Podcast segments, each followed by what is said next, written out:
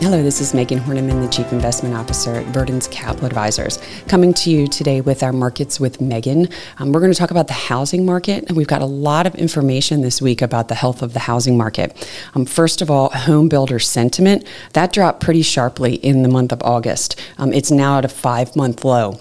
And when you look at prospective buyer traffic, that's basically declined. It's, basically a standstill.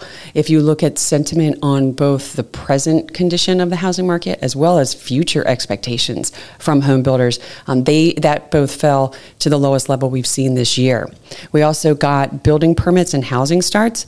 Building permits did rise, which that's a good leading indicator, but starts fell to the lowest level that we've seen since the pandemic.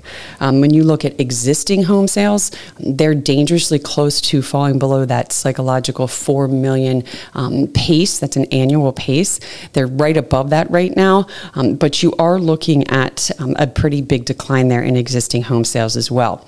So, why are we seeing this? It's no surprise. Interest rates are higher. The mortgage rate is now um, back above a 7.3%. That's the highest level we've seen since 2000. Um, inventory remains low in existing homes as people don't want to give up the low mortgage rates they've had before. So, you you right now have this kind of um, combination of events here uh, that is working against the housing market. It's people not wanting to move and interest rates high for, for new home buyers.